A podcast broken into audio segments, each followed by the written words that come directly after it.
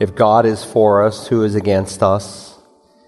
He who did not spare his own son, but delivered him up for us all, how will he not also with him freely give us all things? Who will bring a charge against God's elect? God is the one who justifies. Who is he who condemns? Christ Jesus is he who died. Yes, rather, he who is raised, who is at the right hand of God, who intercedes for us.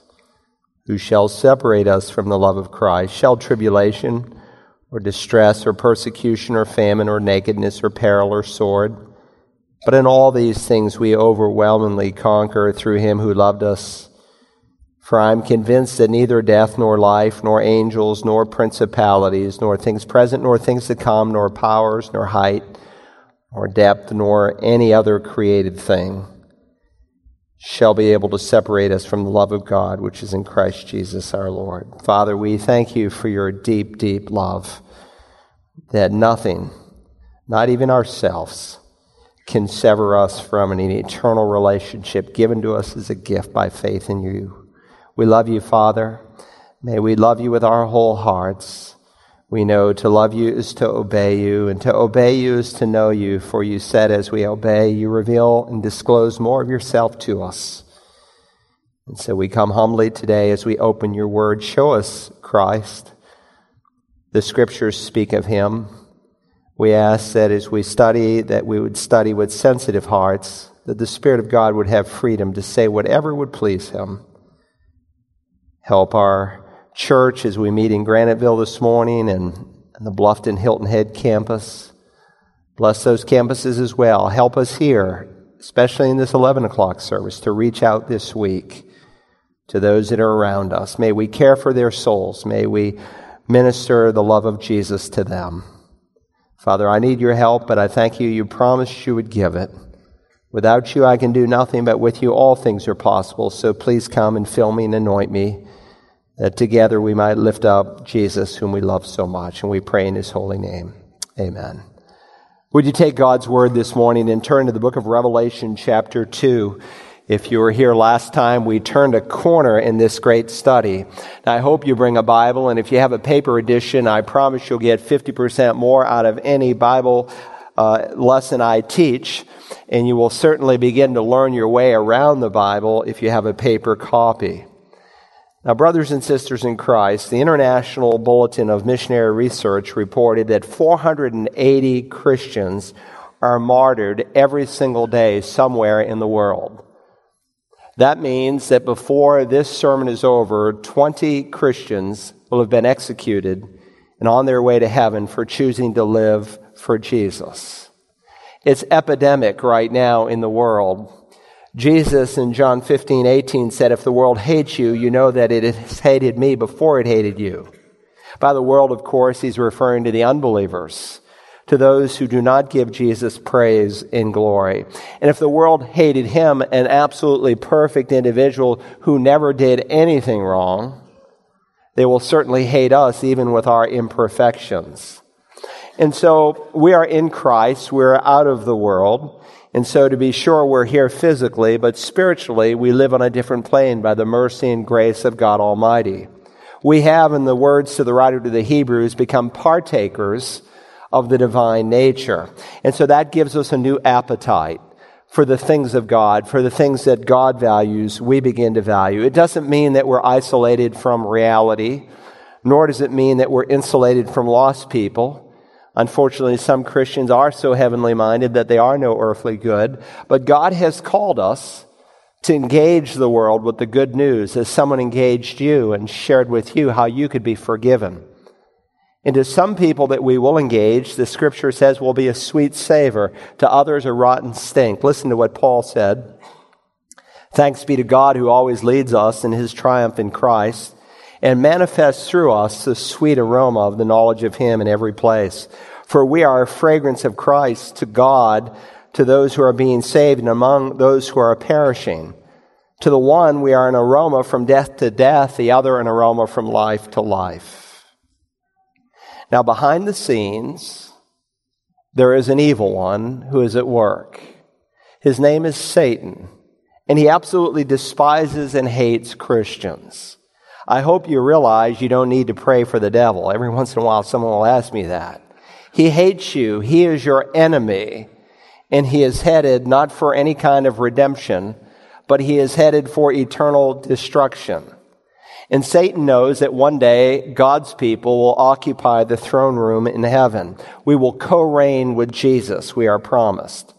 We will rise from the dead or rise off this planet through our new resurrection, resurrected immortal bodies, and we will rule and reign with Jesus. It's a marvelous promise. But Satan has been dethroned. He actually tried to take the very place of God, as Isaiah 14 and Ezekiel 28 records. And so at first he was cast down to earth. And there's coming a day when he'll be cast into the abyss. For a thousand years, he'll be totally restricted, and then he'll be loosed for a short period of time, as we will study towards the end of the Revelation. And then he will be forever cast into the lake of fire with never ending heartache. And so he hates the believer because we're moving upward, he is moving downward. And so when you come to a church like the one in Smyrna, their real enemy was not just unbelievers, but the devil himself who is working behind unbelievers. Paul says our, our struggle is not against people, flesh and blood, but those forces that are working behind those people, principalities and powers. And of course, as you read through the history of the church, Christians who are persecuted, it doesn't stamp out the church. It has a way of spreading the church. It doesn't paralyze the church. It actually purifies the church.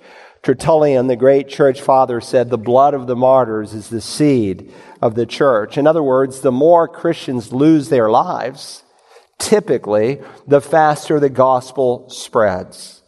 So we're in an exciting adventure as we study these seven churches together. And there's nothing like a good, healthy local church.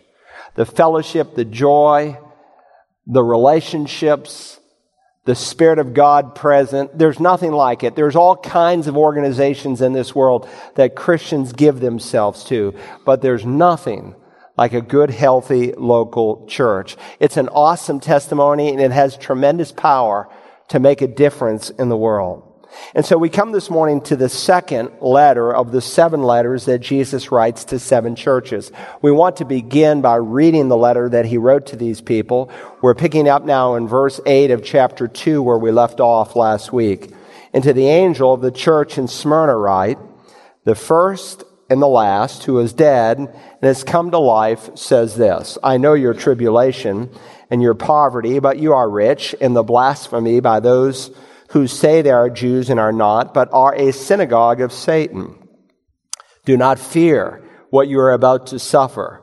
Behold, the devil is about to cast some of you into prison so that you may be tested.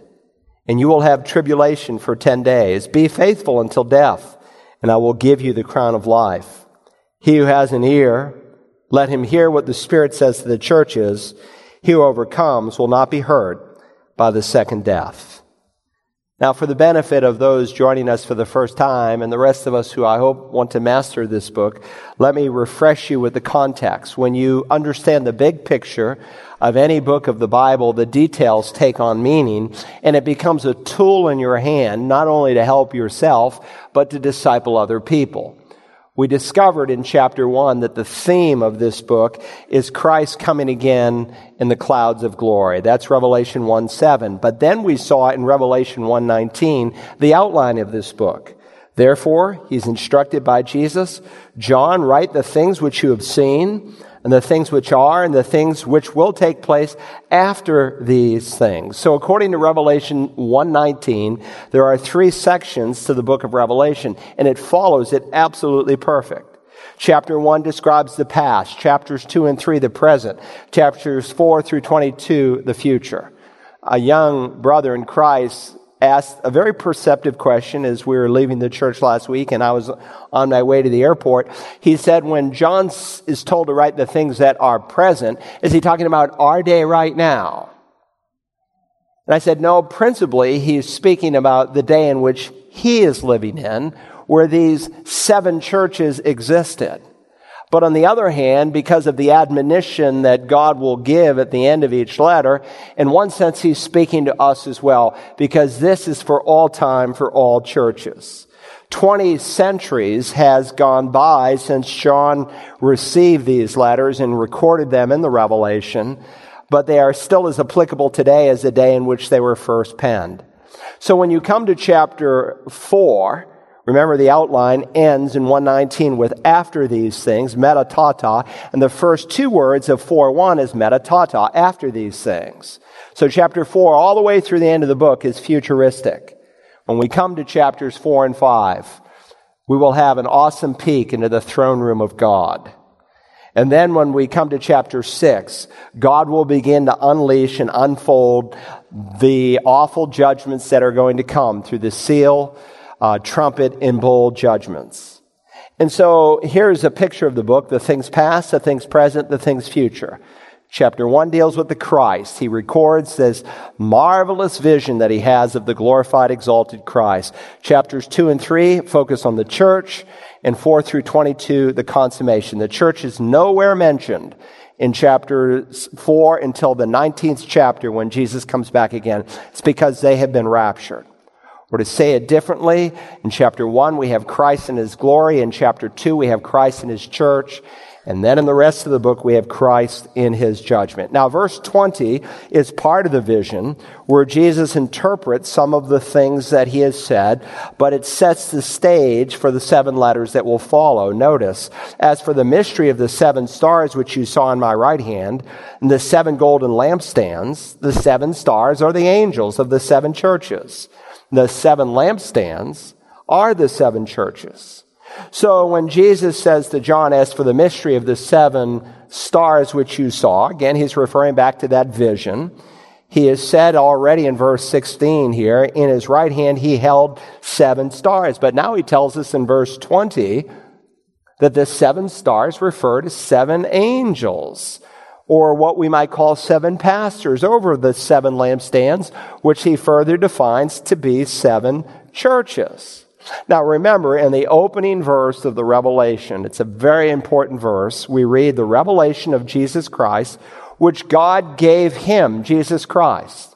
He gave it to him, not in the sense that he was informing the omniscient second member of the Trinity, but as we will see, he gave it to him who knows everything, and that he is the one who's going to execute what we will read in this book the revelation of Jesus Christ, which God gave to him to show his bondservants. I hope that's you. If you're born again, you're one of his bondservants. The things which must soon take place. We saw the word soon as the Greek word taxis. We get our word tachometer from it. It refers to something that quickly or suddenly happens, that once these events begin, they will spiral very, very fast.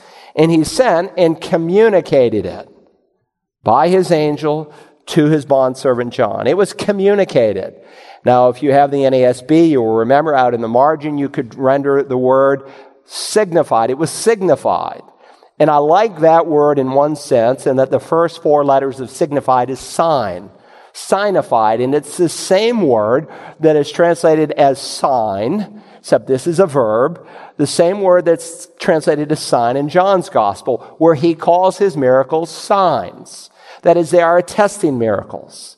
They are miracles with a message behind them. And so he carefully selects the seven miracles that he uses. Well, he uses it, the same word here to describe the fact that, John, you're going to receive this great revelation in signs. That is, in a symbolic way. These are signs that you need to understand.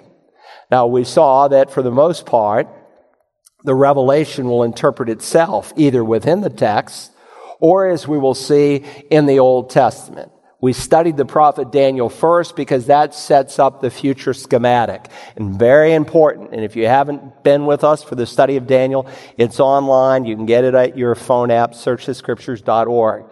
But most of what is in the Revelation is in reference to the Old Testament. Of the 404 verses, 300 are allusions to the Old Testament. And never once does he say Moses said or Hosea said or Isaiah said. It's just assumed that you know your way around. And God did that for a reason. One, this is for his bond servants. And so the average lost person, he's reading someone else's mail and he doesn't have a clue. But many Christians don't have a clue because they don't know their Old Testament. And so they have to go and study and mind out the truths that are here. And we're going to do that by the grace of God. We're going to search it out very, very carefully, verse by verse, phrase by phrase. And one of the benefits of doing that is it causes you to reflect and think about what God is really saying. So this is signified. It's full of symbols. And once you understand the symbol, you literally believe it. Just because it's apocalyptic literature doesn't mean that you don't literally interpret it. You interpret figures of speech and signs and symbols as to what they mean, and once you understand the meaning, you literally embrace it. And he writes here to seven churches. Not seven epics of church history. Some have done that with the seven churches, and they said, well, each church represents, oh, the first church, the apostolic age, and so forth, all the way up to the Laodicean church. Now, there are characteristics, I suppose, at different times in human history that you will see the church display one way more than another, but these are seven literal churches that are in existence. And here's the map. If you remember, they are in a horseshoe kind of approach, and we will go up to the top of the horseshoe and then down again, ending with Laodicea. Uh, this was the postal route there in Asia Minor or the province of Asia, not the continent of Asia as we know it today, but this was a province within the Roman Empire. But why seven?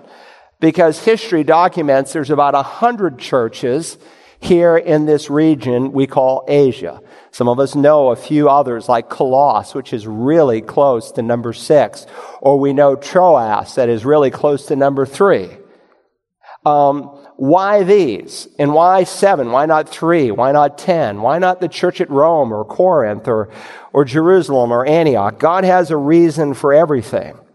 And one of the reasons is because with each letter in the New Testament, God is thinking not just of that church, but he's thinking of churches down the road, like ours, like Community Bible Church. The church at Rome that received a letter from Paul, it wasn't just for them, it was for us as well. And so we are to learn it and explore it.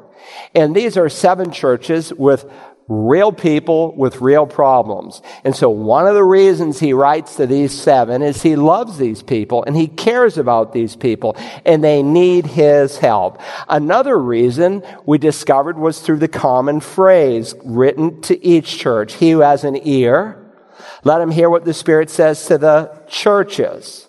In other words, the problems they face are problems that any church can face or maybe are experiencing today not to the church, but to the churches. In other words, these seven churches were to read each other's mail. They're to read it. Not only were they to read it, we are to read it. Now, it might be that uh, Community Bible Church typifies one of these seven churches more than another.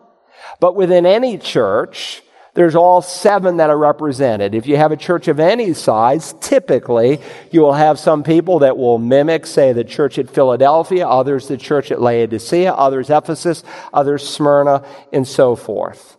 And so it's possible for a church to be like that at Ephesus, where they have left their first love. It's possible for a church to be like that at Philadelphia, where they have tremendous opportunity. And in the end, what matters is not what the church growth experts think or what we even think. Some of these churches are in for kind of a shock. They think they are one way, but they discover that from Jesus' perspective, they are quite another way. And so what matters is not what others think or what we think or what church growth experts think. What matters is what Jesus Christ thinks. But there's another reason, and that is an individual reason. He who has an ear to hear, let him hear. It looks to me like everyone here has an ear. In other words, what he is saying is not just for us corporately. We don't want to be vicarious sermon listeners. You know, I'm, I'm listening for so and so. I wish so and so were here today. Now, we need to listen to this sermon, and I need to hear it like we're the only persons here today. Now, I told you that there's a common structure which each of the seven letters. Each begins with a, a characteristic that Jesus gives of himself. Um, and I challenged you last week. I don't know how many of you did it. I shared with you that those common characteristics that Jesus gives of himself is found in the first chapter. And to go back and match from the first chapter to chapters two and three where they come from. And there's one church that doesn't get a commendation from the way Jesus describes himself. And I asked you to find out what church that was. I don't know if you did it, uh, and, and to think through why. This is going to become very important. But the various aspects of himself is seen in that vision that he's going to apply to six out of seven of these churches. He does so for a reason.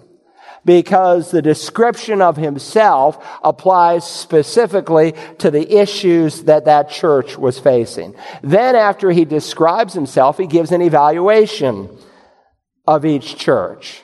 And with the evaluation, sometimes comes something bad, sometimes something good, or both. With churches five and seven, two of the churches, the one we're examining today, Sardis, or the one we will examine, Sardis and Laodicea, he says nothing good.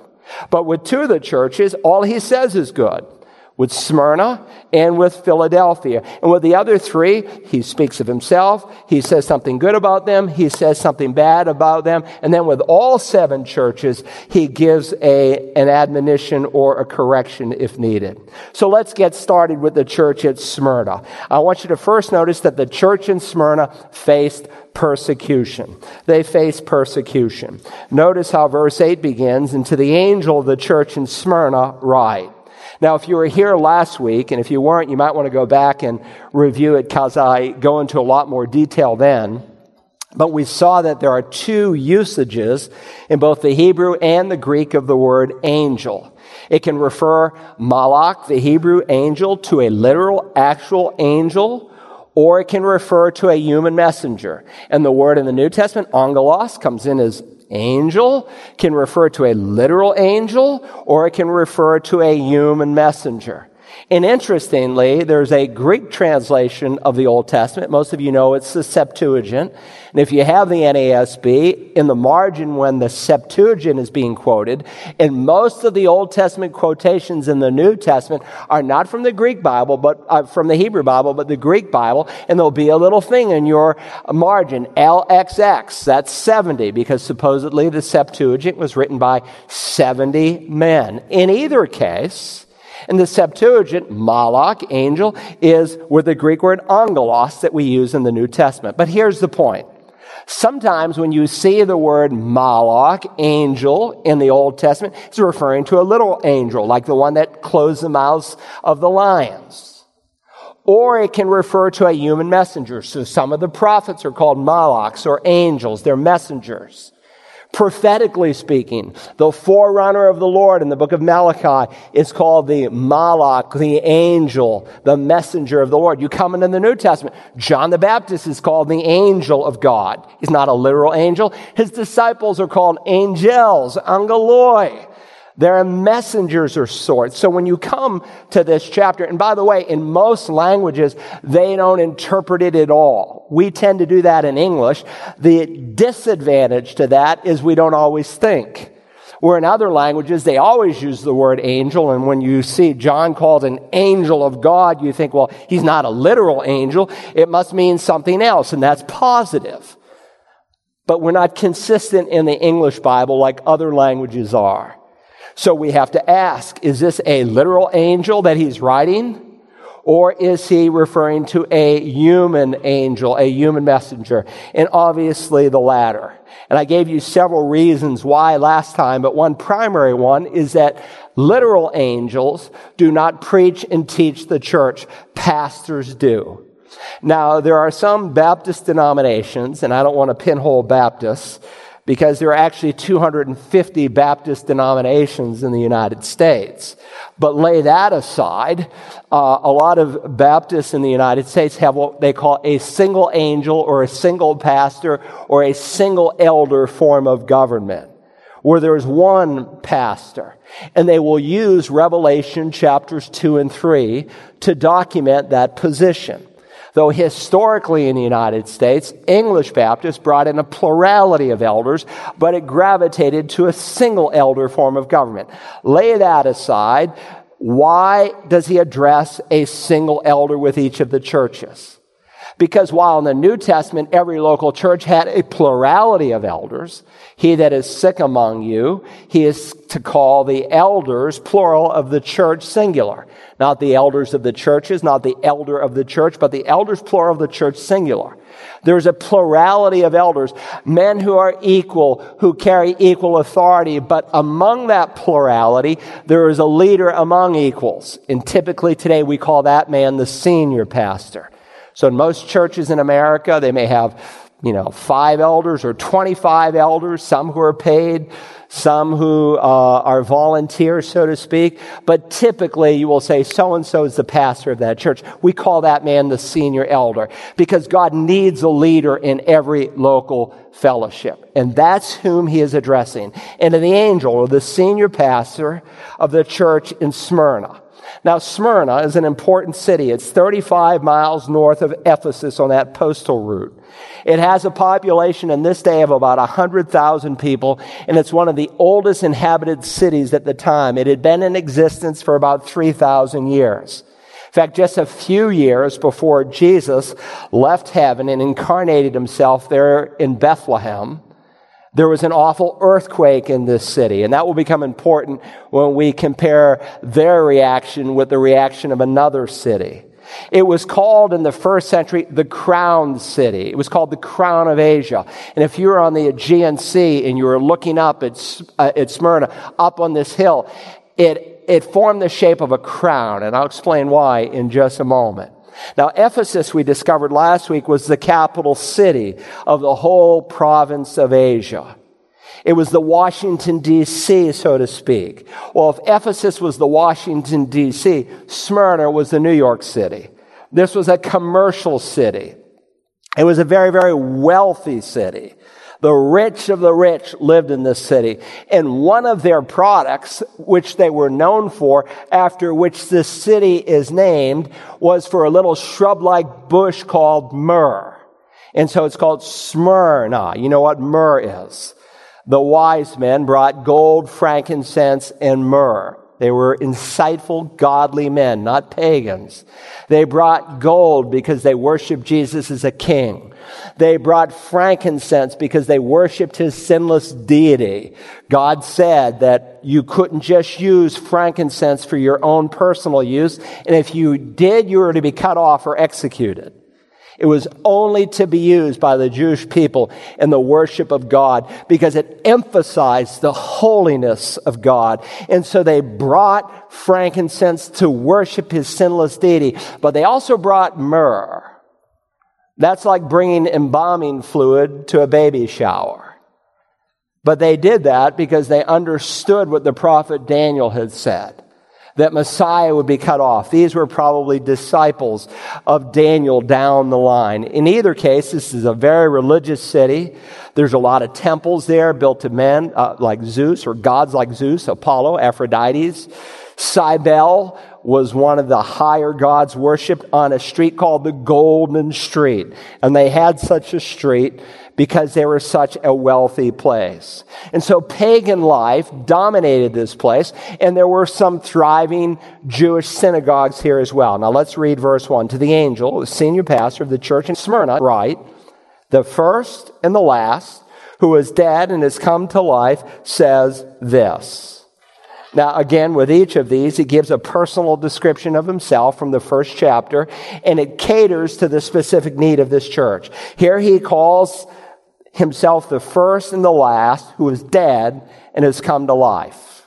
Now, the first and the last is a very important phrase found in the Old Testament. What the Jews call the Tanakh. If you're doing Jewish evangelism, and you should pray for opportunity, because God cares about Jewish people, don't call our first half the Old Testament. They'll find that offensive and it's unnecessary to offend them. Call it the Tanakh, what they call it.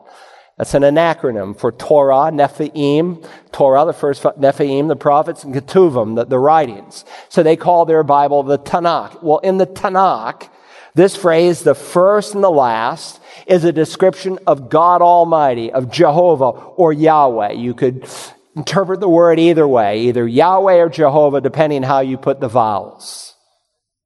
And so God describes himself in that way, and yet Jesus describes himself in this way in this verse. I'm the first and the last. He said to those Jewish men, before Abraham was born, Jehovah, Yahweh, I am. And of course, they picked up stones to stone him. Why are you stoning me? Because of the good deeds I've done? No.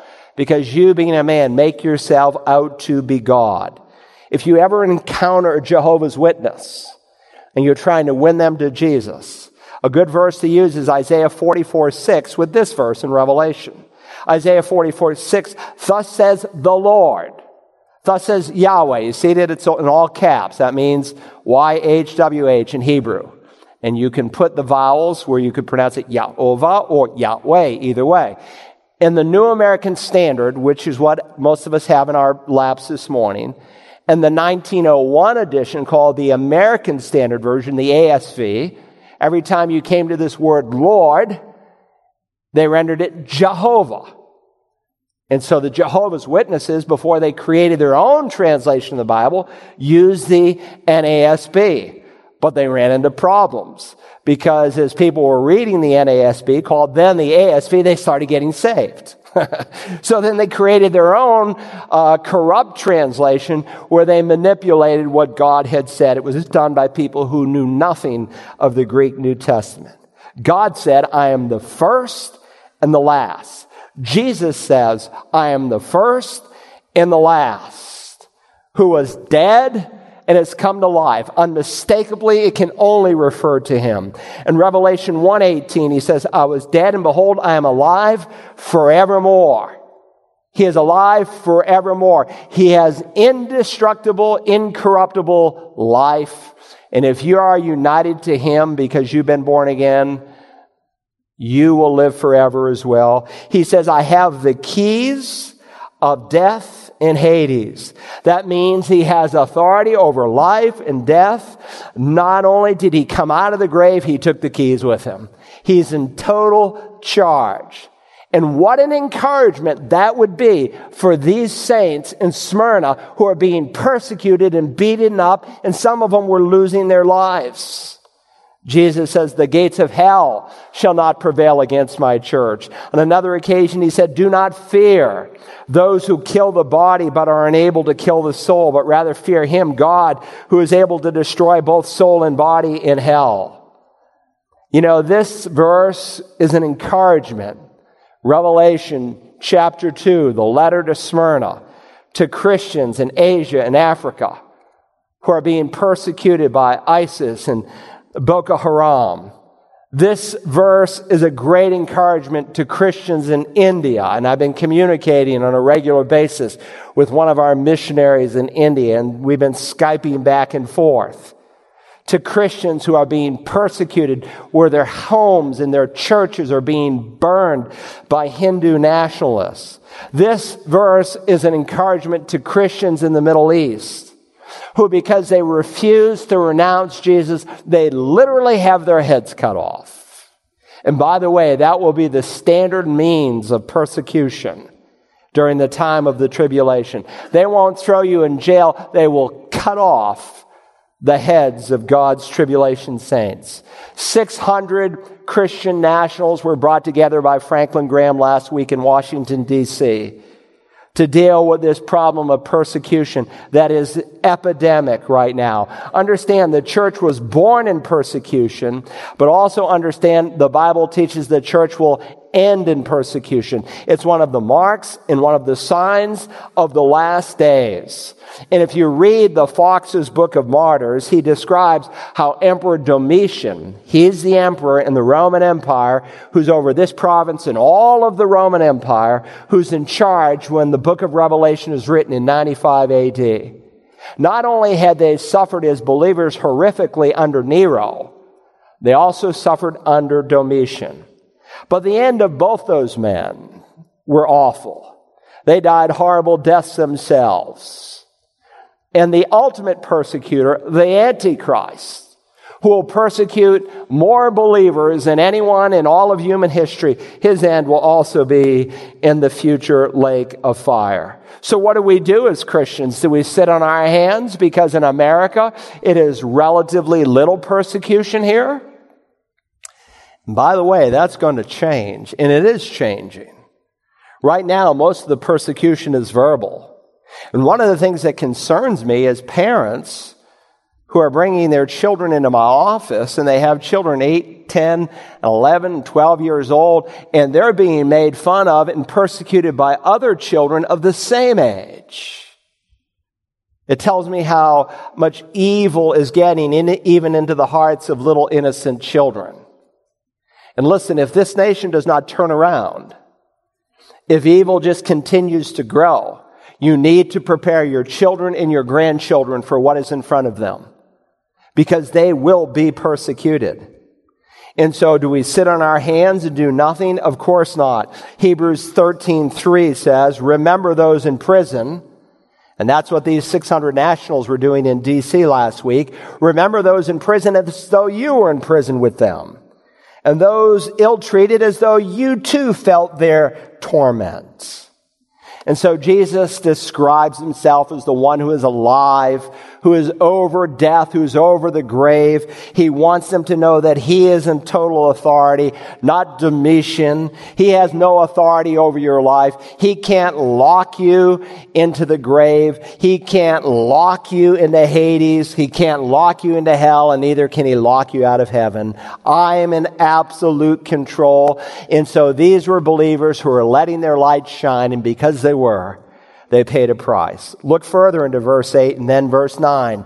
And to the angel of the church in Smyrna, right, the first and the last, who is dead and has come to life, says this, I know your tribulation. Now we saw that the word tribulation, some of your English Bibles say sufferings, but I don't think that's the best translation because suffering can encompass a broad span of things that are not necessarily tribulations. Now, we saw this word already.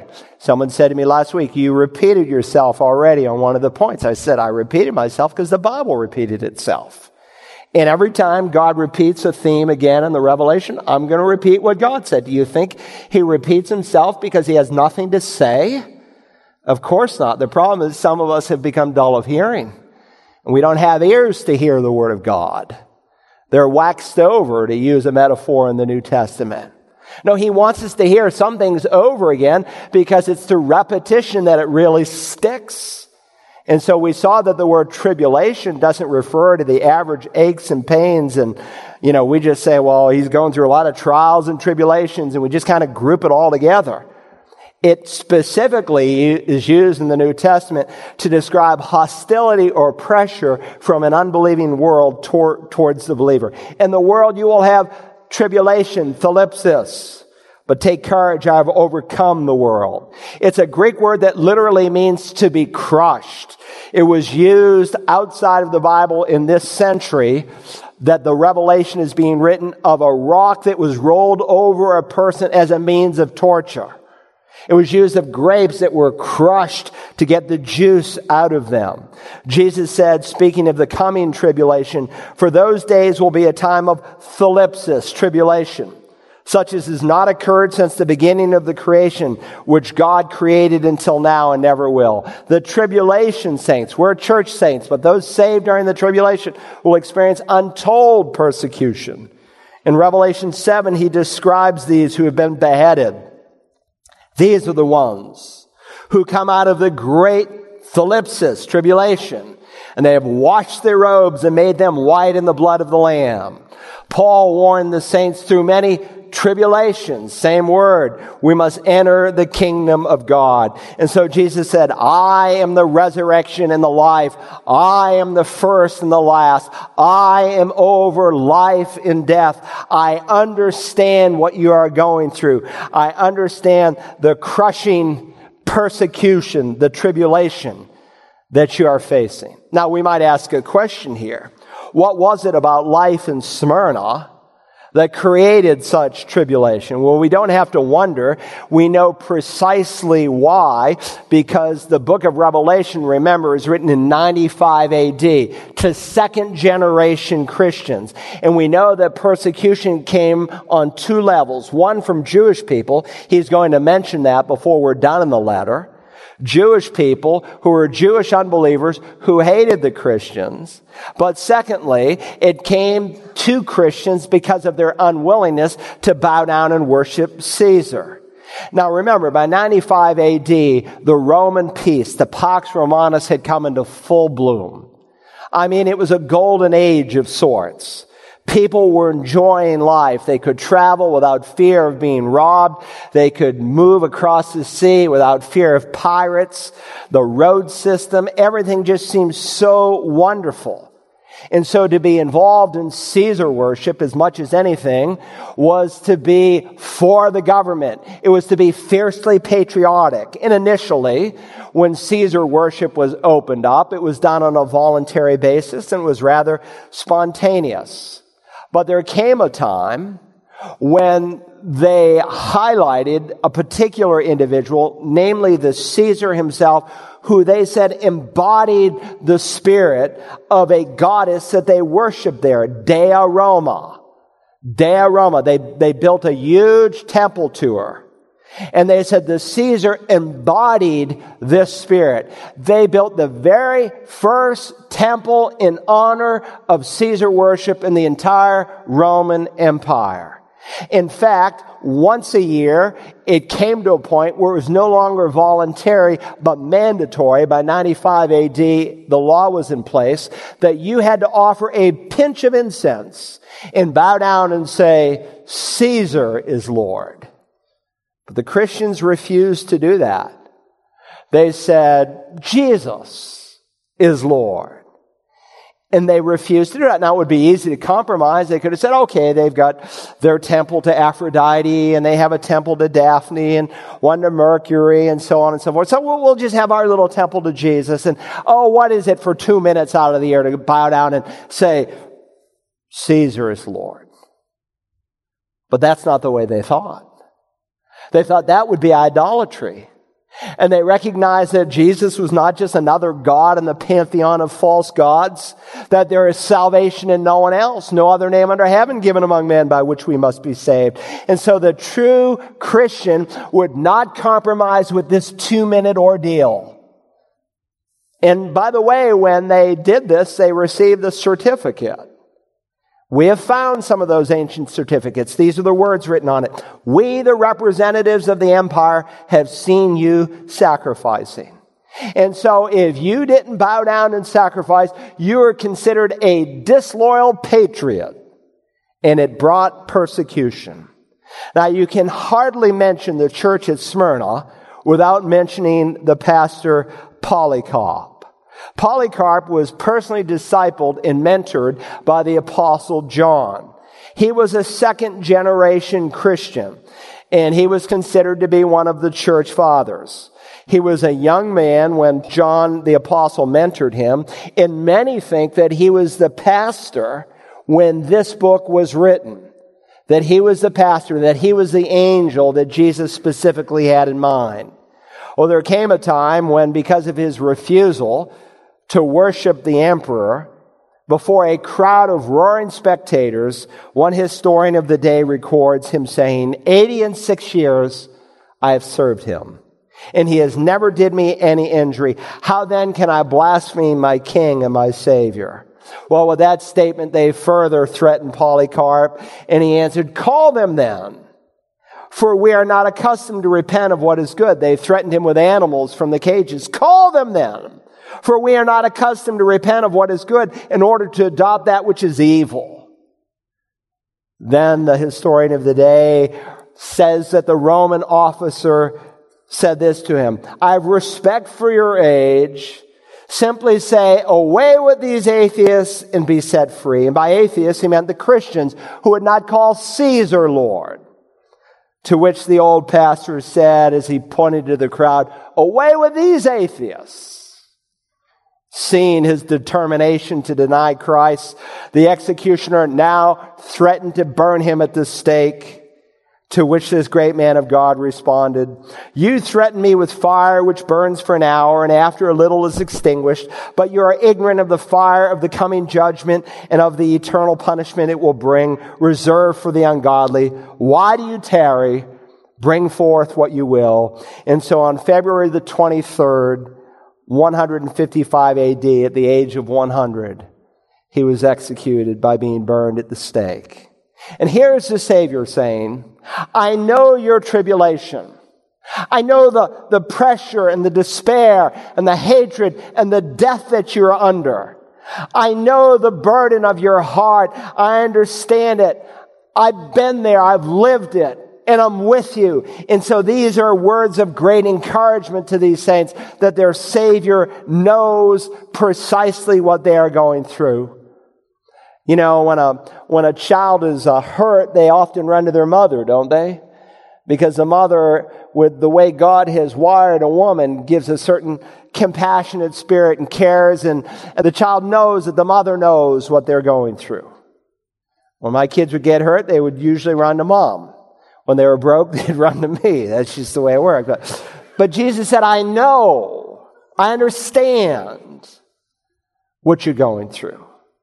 Second, there's this church that not only faced persecution but poverty. Verse 9. And to the angel of the church in Smyrna, right, the first and the last who is dead and has come to life, says this, I know your tribulation and your poverty, but you are rich.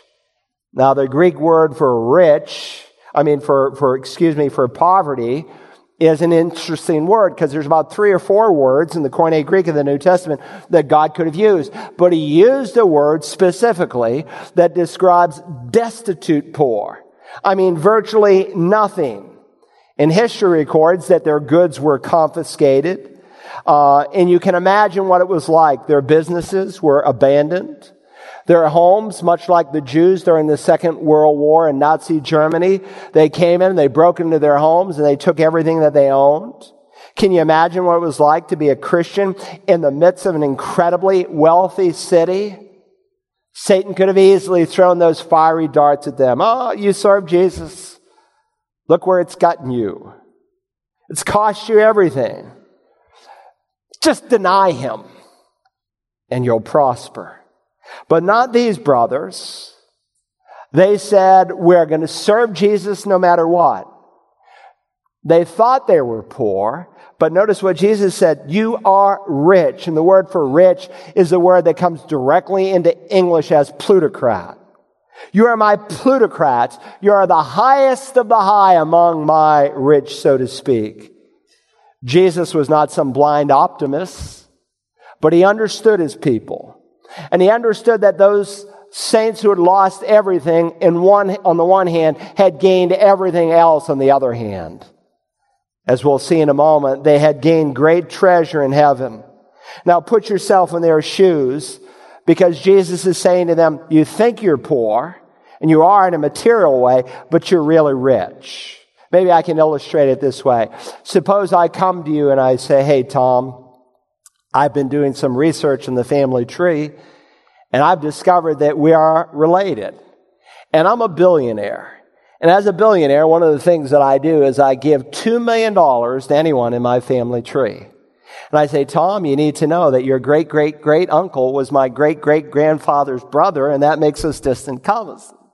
And you know, my, uh, my normal apparatus is to give $2 million to anyone in the family tree. So here's a check for $2 million. And you're absolutely elated. Now, all you have is a check with my signature on it. Now, I want to ask you, are you rich or are you poor? Now, you're headed towards the bank and you're going to cash that check. Are you rich or are you poor? Because of who I am and because of my integrity and what my signature means on that check, You'd probably pick up the phone and call your wife and say, We're millionaires. We're rich. And you drive to the bank in that old clunker car in your threadbare clothing with a rumbling stomach because you haven't had a good meal in a few days. And you go with the attitude that you are rich because of whose signature is on the check. This is Jesus speaking. And he's speaking to people when they look all around them, it's like they have nothing. But Jesus says, in reality, you have everything. You are rich and you have my word on it. And so in Hebrews chapter 10 and verse 34, the Smyrnese Christians were much like those to whom the writer to the Hebrews pens, for you showed sympathy to the prisoners and accepted joyfully the seizure of your property, knowing that you have for yourselves a better possession, a lasting one. And that's what they believe. Now, beyond their persecution and poverty, third, I want you to see their provocation. The church in Smyrna faced provocation. We read now in verse 9, I know your tribulation and your poverty, but you are rich, and the blasphemy by those who say they are Jews and are not, but are a synagogue of Satan. Now, the word blasphemy, blasphemia, it's usually used in the New Testament in reference to slandering God. But on this occasion is used in reference to slandering God's people. And we know from history, Josephus himself records some of the common blasphemies, slanders that Christians had against them. They said they were cannibals because they talked about eating the flesh and blood, the body of Christ. And they said, you know, they go to their services and they cannibalize one another. And they talked about their potlucks that they called love feasts, and they saw it as an opportunity to slander them. And they're actually having sexual orgies at, the, at those feasts. And history records, in addition, not only were they blasphemed in that way, but because they refused to worship the Caesar, they were considered atheists and infidels. And so Jesus says, I know the blasphemy by those who say they are Jews but are not, but are a synagogue of Satan. These things were spoken by what Jesus refers to as false Jews. Now, were they Jews in terms that, they, that were physical descendants of Abraham? Yes, they were. He's not denying that. But they were not true Jews. They were like a synagogue of Satan. We'll study this a little further when we come to the church at Philadelphia. So I'll just briefly comment on it here. But if you remember, Jesus encountered Jews in his day who were in essence not true Jews.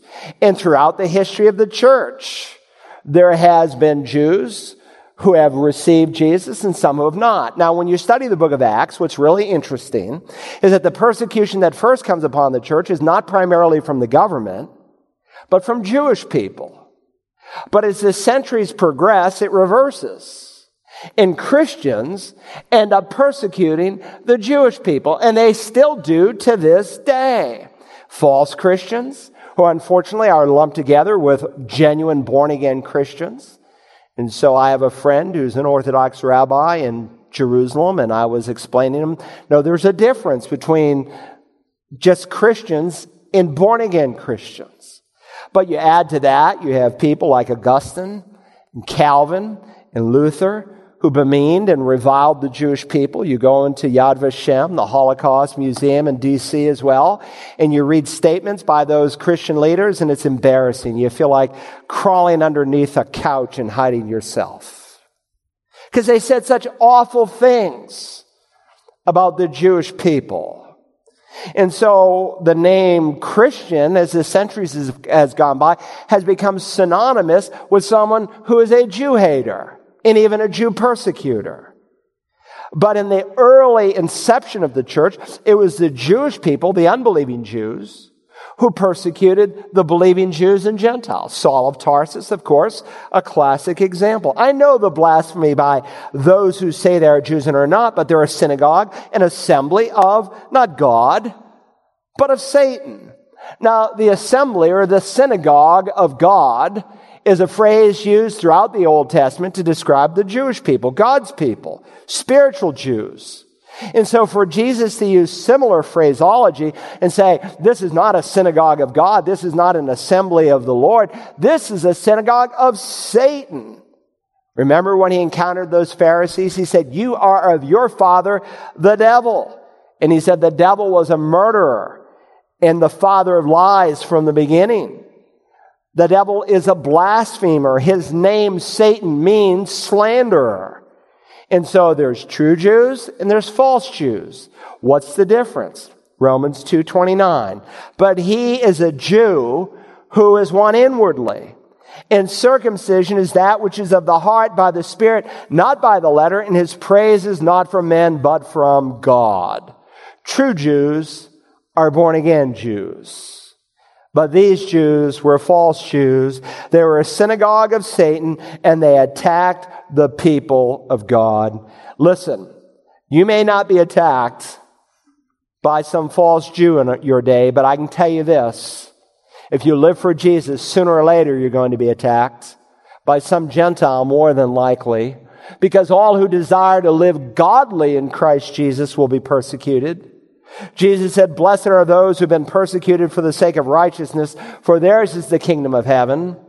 Blessed are you when men insult you and persecute you and falsely say all kinds of evil against you, not for being obnoxious, but because of me. Listen, not everybody is supposed to love you. There will be people who will hate you, who will be frustrated with you, who will oppose you, who will slander you, and especially if you are a pastor. Which is why Paul wrote in 1 Timothy 5, do not accept an accusation against an elder unless it is confirmed by two or three witnesses. And oftentimes, by the time people discover it was slanderous, it's very hard to undo. But Jesus understood what these saints were going through because he was slandered. And not only was he slandered, he was beaten with rods. He was assaulted. They put a crown of thorns around his head and ultimately they nailed him to a cross. And so Jesus, by using the title that he uses, says, I understand your blasphemy. I know what you are going through. Fourth, the church in Smyrna not only faced persecution and poverty and provocation, but they faced prison. Jesus said, Do not fear what you are about to suffer. The Lord Jesus does not say you will not suffer. He promises here you will suffer. Now that goes against a lot of the prosperity theology of our day. Our prosperity theologians will say if you just, you know, think better, you'll live better. And they'll say this is your best life now. Well, I suppose it is if you're on your way to hell. But this is not your best life now. Your best life is later in the coming kingdom. And God here doesn't say that if you just have enough faith that you'll be blessed financially. These people lost everything. He doesn't say that you, you'll be healthy. These people were beaten down physically. Behold, the devil is about to cast some of you into prison so that you will be tested and you will have tribulation for 10 days. The church knew what prison was like. Read the Acts. Paul and Peter spent time there. And some in Smyrna would go to prison and they would suffer for their faith, but it would be a testimony. They would demonstrate through their commitment to Jesus that they had something genuine that was worth embracing. And Jesus says here, you will go for 10 days. Now, this has been interpreted in a lot of different ways over the centuries. Some say, well, 10 days refers to 10 years and refers to the Domitian persecution, or some say it refers to 10 segments of time throughout the history of the church. I think it refers to 10 days. Listen, typically in the Revelation, unless you know something to be a symbol, take it at face value. He's just saying, look, some of you are going to go to prison for 10 days. Why does he even mention 10 days? It is a reminder that he knows what they are about. It's not nine days. It's not 11 days. It's 10 days. And if someone wanted to make it 12, they couldn't. He knows exactly the details of your life and everything that will take place in your life. Do not fear what you are about to suffer. Behold, the devil is about to cast you into prison so that you will be tested and you will have tribulation for 10 days, but he has set some limits to it. Then finally, the church in Smyrna will face reward. They'll receive a reward. We're told now in verse 10, do not fear what you're about to suffer. Behold, the devil is about to cast you into prison so that you will be tested and you will have tribulation for 10 days. Be faithful until death, and I will give you the crown of life. Now, when he says be faithful until death, that does not mean be faithful until you finally die. Now, you should be.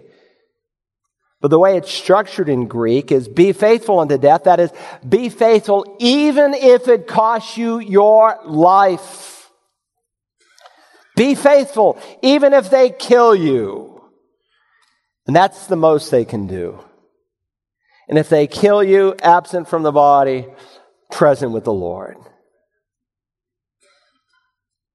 Be faithful unto death, and I will give you the crown of life. Now remember, this city is called the crown city.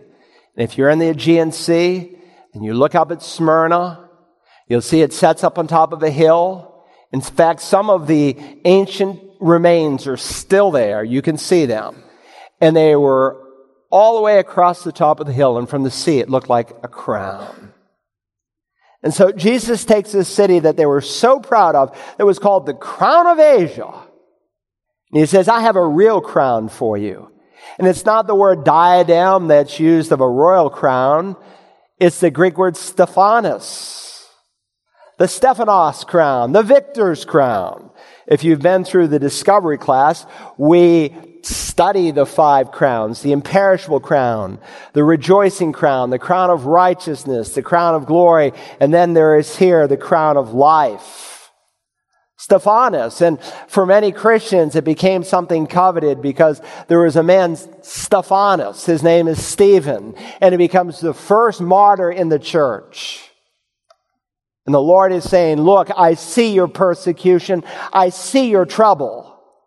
But you are blessed when men persecute you and say all kinds of evil against you falsely. However it comes, for great is your reward in heaven. There's a crown that awaits you in heaven. Paul said, for momentary light affliction is producing for us an eternal weight of glory far beyond all comparison. In other words, what we are headed for is absolutely nothing compared to what we're going through.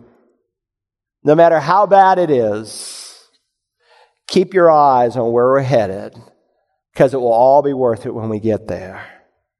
And he closes, He who has an ear, let him hear what the Spirit says to the churches. He who overcomes will not be hurt by the second death. Now we'll understand the second death better when we come to Revelation chapters 20 and 21 where it's mentioned three times. And in those chapters it's very vivid and graphic. But very simply for now, what's meant by the second death is the lake of fire.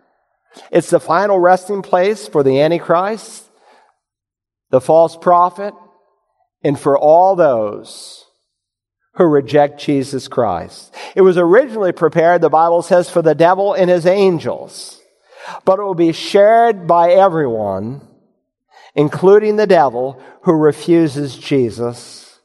People in the end will get what they want. See, people who are not born again, they basically say, I don't want to be born again. People who have heard the gospel and they spurn you, they're saying, I don't want God. I want my evil and I want my life. And in the end, God will give them their wish. Eternal separation from the presence of the living God. Listen, Americans are overwhelmed with their health care. If we were more concerned with the second death than we were with the first death, we'd be a lot better off as a nation. If you're born once, you'll die twice, first physically, then eternally. But if you're born again, and you must be born again to enter the kingdom of God, Jesus said it three times over. It's not optional. It's not just a supercharged form of Christianity that if you want it, you can take it. You must be born again to enter the kingdom of God. And if you are, then Jesus promises the second death can never, ever hurt you. If you don't know him, wherever you may be, I invite you right where you are to call upon him in faith. Let's bow in prayer. Holy Father, thank you for your word, a lamp to our feet and a light to our path. Thank you for its promises, for its truth. I pray today, Father, for someone who is in the sound of my voice, who's unsure that heaven is even their home. They'd like to go. They think maybe they will go, but they don't know for certain. Your word says because they've never trusted the sufficiency of Jesus to save them. Thank you, Father, that when he died, he didn't die for some or most, but all of our sin because he did what he did, you can promise today what you promise that whoever will call on Jesus' name will be saved. But we must come, your word says, as bankrupt sinners, unable to save ourselves. Help someone in simple childlike faith to say, Lord Jesus, save me. Now, Father, for those of us who know you, your word teaches that we are to care about the rest of the body of Christ because we are members one of another. That we should have a concern for the persecuted church in other parts of the world and do what we can, either through political pressure or whatever means you might give us, to care about their state. And I pray that as parents and as grandparents, that we would have eyes to see what is happening in our own nation and across the world. That persecution is growing at epidemic rates. Help us to prepare our own children that they will be persecuted, that they will be mocked and left out and made fun of and maybe even physically harmed. You said, In the world we will have thlipsis, tribulation, but be of good cheer. You have overcome the world. Thank you that even when we are persecuted, we are blessed, for you promise, Great is our reward in heaven. So help us to take to heart the things that we've studied today. We ask it in Jesus' holy name. Amen.